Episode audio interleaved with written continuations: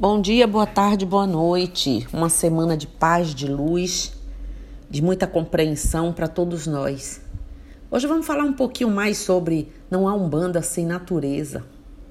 A umbanda, como eu já disse a vocês, é uma religião que está profundamente ligada à natureza. Sem natureza não há umbanda. Isso porque Gente, nossos orixás e espíritos são justamente vinculados às florestas, às campinas, às cachoeiras, às pedreiras, os lagos, os pântanos, os rios, as fontes, as praias, os mares e por aí vai. São desses lugares chamados também de campos ou pontos de força, né, que retiramos as energias necessárias para realizar né, realizarmos os cruzamentos a macis, batismos, renovações de batismo, coroação, etc. Casamento, batizar, tudo.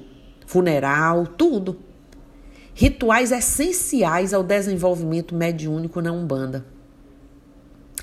Pra, por essa razão, mais do que qualquer outra pessoa, o umbandista deve ter uma forte consciência ambiental.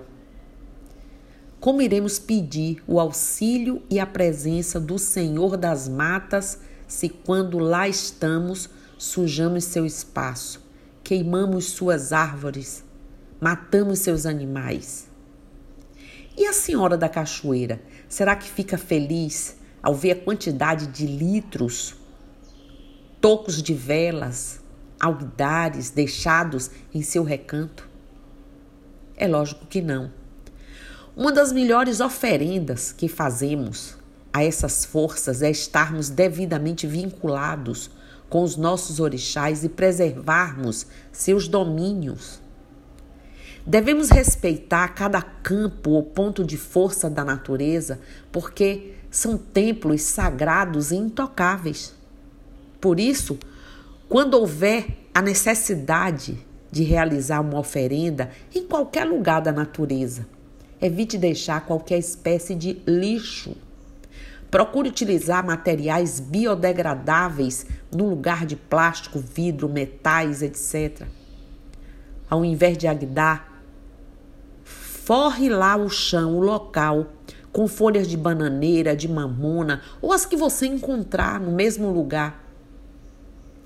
De preferência aquelas que já estão soltas, né? O Agdá, gente, demora muitos e muitos anos para se decompor e evita, olha que coisa, a decomposição rápida dos alimentos que estão dentro dele, gerando um mau cheiro e condição para as irradiações compatíveis com essa degradação e não com o que a gente oferendou, né? Ao invés de deixar garrafas, despeje o líquido em volta da oferenda com todo um respeito, um ritualística. O vidro, além de demorar para se decompor ou não se decompor, pode causar ferimentos às outras pessoas que por ali passem. Despejar o líquido ao redor da oferenda, é, é, a, a terra sugará sua oferta e a essência, né, a volatilidade será entregue à, à força que você desejar. Ao invés de presentes de plásticos como pentes, espelhos e muitas coisas que durante muito tempo se cultuou, né, comuns nas oferendas de Emanjá, principalmente de Oxum, opte por flores e materiais de madeira. Não jogue garrafas dentro dos rios, dos mares Despeje, como eu já disse, a bebida nas águas. Lave o litro, leve o, li, o litro para o lixo apropriado. A intenção, a validade será a mesma. Evite acender velas próximas às árvores e vegetações secas. Essa atitude irá evitar incêndios e destruição da mata sagrada. Procurem desenvolver essa consciência e a levem para o dia a dia, não jogue lixo nas ruas, nas praças, nas encostas, nos rios, nos bueiros. Não polua o ar com gases tóxicos. Troque as sacolas plásticas pelas sacolas de fibra. Né? Separe os materiais recicláveis. Evite incêndios. Aconselhe as demais pessoas a tomarem as mesmas atitudes, pois só assim poderemos salvar nosso planeta e nos salvar. E nos salvar. Com essas atitudes simples e inteligentes, o umbandista se integrará ainda mais à natureza, passando a ser parte dela.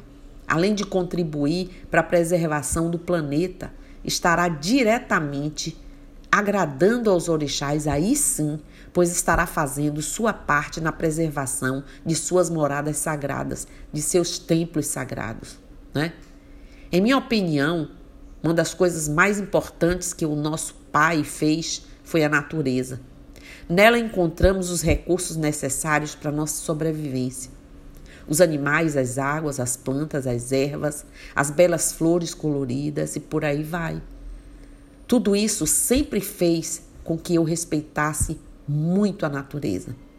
Principalmente quando eu, entrei na Umbanda, ainda muito jovem, e comecei a entender e absorver sua essência. Passei a observar a vida com outros olhos. A natureza é de extrema importância para nós umbandistas, pois nela também encontramos força para a renovação de nossas energias espirituais e para entrar em contato com o divino. Repetindo o que já disse aí, nela existem vários portais que também são chamados de ponto de força ou santuários naturais. Esses portais facilitam o contato com as entidades que neles se fazem presentes, pois lá a energia é mais concentrada e pura. Cada portal tem uma corrente diferente. Na beira-mar encontramos nossa mãe Iemanjá, nas matas nosso pai Oxóssi, nas pedreiras nosso rei Xangô, nosso pai Xangô, né? Nas águas doces mamãe Oxum, nos lagos e pântanos vovó Nanã, nos caminhos, né? Temos o pai Ogum, nas encruzas, encruzilhadas e outros lugares temos os Exus, nos cemitérios Obaluaí e Omulu, em campo aberto Oxalá, Oxumaré e Oiá, e nos jardins as crianças e por aí vai. Todos esses locais, gente, têm orixás regentes. Quando vamos entrar neles, devemos pedir licença para entrar, permissão para trabalhar e proteção após a saída, principalmente quando se vai fazer algum trabalho espiritual nesses campos de força. E se você é médium, deve prestar mais atenção ainda, pois é como já, já sabemos que o médium ativo é um grande imã ambulante e, se não tiver cuidado, termina atraindo todos os tipos de energias espirituais. Nosso equilíbrio é prioritário. Então devemos nos preparar antes. Por exemplo, se vamos ao cemitério, todos nós sabemos que lá vivem muitos tipos de espíritos que podem nos acompanhar devido ao nosso magnetismo que os atrai. E eles vão em busca de ajuda ou para nos prejudicar. Depende da índole, da essência. Então, nada melhor do que saudar o Exu que fica na porteira ao entrarmos no cemitério e pedir ao pai Obaluaê, a Totô Obaluaê, Peço humildemente permissão para entrar no seu campo de força e que me limpe com suas palhas, tirando todas as enfermidades e maldades. Vim na paz e quero voltar na paz, e que nenhum mal me acompanhe. A Totô. Né? Do mesmo modo devemos fazer em outros portais com outros orixás. Como eu já disse, esses santuários naturais também servem para renovar as nossas energias espirituais. Por exemplo, se você é filho de Xangô e está precisando renovar suas energias, é bom que vá às pedreiras e faça suas firmezas ao seu modo de trabalhar, pois lá é santuário natural desse orixá. Como falei também, cada vez mais o homem está destruindo a natureza. E com isso está mais difícil de encontrarmos esses locais abençoados pelo Criador de fácil acesso. Né? Então temos o dever de preservá-los e defendê-los. Sabemos o quanto é importante entregar as oferendas na natureza, pois enquanto estão ativas, são consideradas uma forma de energia sagrada e possuem axé E as próprias oferendas ajudam a proporcionar o contato dos homens com, divindade, com as divindades. Mas precisa enfatizar, devemos ter muita atenção, principalmente com as velas que são acesas nas matas. Devemos colocá-las no chão, afastadas das folhas ou numa pedra, né? Para que não se inicie um incêndio. Também não devemos deixar materiais que, como eu já disse, que não se deterioram, como saco plástico, copo, taças, garrafas, pentes, espelhos, não é isso? Além de poluir a natureza, eles podem prejudicar os animais que vão se alimentar. Olha aí, prejuízo duplo, né? As oferendas religiosas têm um tempo necessário de permanência no lugar onde foi entregue, se for um lugar próprio para isso, próximo da civilização, que pode variar de sete horas a sete dias, dependendo do tipo de elementos usados. Passado desse tempo, vem o chamado esgotamento do tempo ritualístico. E esses materiais acabam virando lixo e devem ser recolhidos. Se for um lugar de oferenda, né, comum a todos, devem ser recolhidos ou que sejam consumidos naturalmente pela natureza, se for o caso. Por conta do não acontecimento dessa retirada do material, se observa a formação de conflitos, como o caso de proibições do acesso das comunidades religiosas e aspectos de preservação ambiental. Então, temos que ter esse cuidado, não tem para onde correr. Minha gente, temos que respeitar se quisermos ser respeitados. Sabemos que, infelizmente, nossa religião ainda sofre muito preconceito religioso, racismo, né, de racismo, de tudo. Então, não devemos dar espaço para que sejamos alvo de discriminações. A disciplina é muito importante em todos os aspectos e a consciência ecológica deve prevalecer nas entregas por tudo que já sabemos. Então eu lhes peço com muito carinho, com muita atenção, vamos fazer o que é certo, vamos fazer a coisa certa, vamos verdadeiramente prestigiar, homenagear os campos de forças, né? E os orixás que ali é, têm o seu domínio.